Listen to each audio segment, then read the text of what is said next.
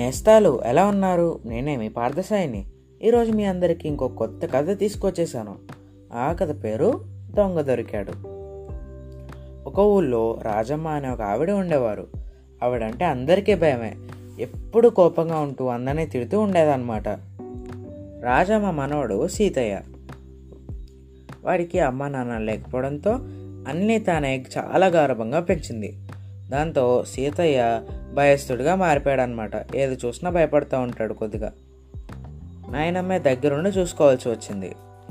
ఏ సమస్య వచ్చినా నాయనమ్మే పరిష్కరించాలి.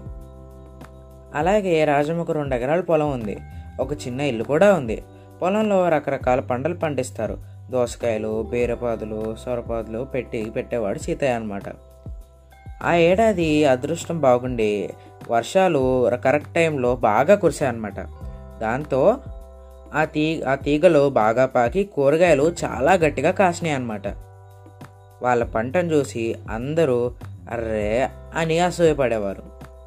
పాదులన్నీ కాయలతో బరువుగా వేలాడుతూ ఆ పంట మొత్తం కలకలలాడుతూ ఉన్నాయన్నమాట.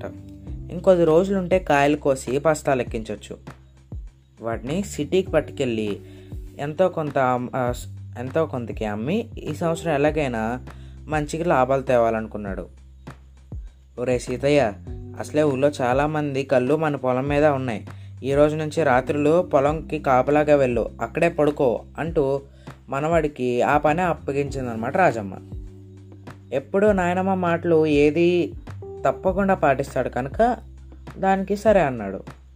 భోంచేశాక ఒక చేప టార్చ్ లైట్ కర్ర తీసుకొని పొలానికి బయలుదేరాడు. సరిగ్గా అర్ధరాత్రి పులి గాండ్రింప వినపడింది. అంతే. సీతయ్య అలాగే ఇంటికి పరుగు తీశాడనమాట. తీల తీరా తెల్లారొచ్చి చూస్తే కొన్ని కూరగాయలు మాయమైపోయినాయి. పులి తినేసిందేమో అన్నాడు సీతయ్య. నీ మొహం పులి కూరగాయలు తినదు. సరే ఈరోజు బెదరకుండా కాపలాకాయి అని అన్న రాజమ్మ. ఆ రోజు కూడా అర్ధరాత్రి అలాగే జరిగింది. తెల్లవారేసరికి ఎప్పట్లాగే కాయలు అదృశ్యమయ్యాయన్నమాట. ఇంకా ఇలా కాదని మర్నాడు రాత్రి మనవడితో పాటు రాజమ్మ కూడా పొలంకి కాపలా వెళ్ళింది. ఆ రోజు కూడా సరిగ్గా అదే టైంకి ఒక మూల నుంచి పులి గాండ్రింపు వినిపించింది వినిపించిందనమాట. సీతయ్య భయంతో వణికిపోతూ పులి మీద పడి తినేస్తుందేమో పోదాం పదా అన్నాడు. ఉండరా అంటూ రాజమ్మ కర్ర తీసుకొని ధైర్యంగా వెళ్ళింది. పులి అరుపు వినిపించిన చోట కర్రతో గట్టిగా కొట్టిందనమాట. దాంతో చచ్చన్రో దేవుడో అంటూ ఆ పొదల్లోని నక్కి పులలా ఉన్న అరుస్తున్న సేనయ్య బయటకు వచ్చాడు కోపంతో ఉన్న రాజమ్మ కాలిపై పడ్డాడు. తానే పుల్ల అరిచి సీతయ్యను భయపెట్టి కూరలు దొంగతిలుస్తున్నట్టు ఒప్పుకున్నాడనమాట సీతయ్యకి కోపం వచ్చి మరో రెండు దెబ్బలు వేశాడు. ఒరే ఈ రాజమ్మ దగ్గరే నీ పులి వేషాలా?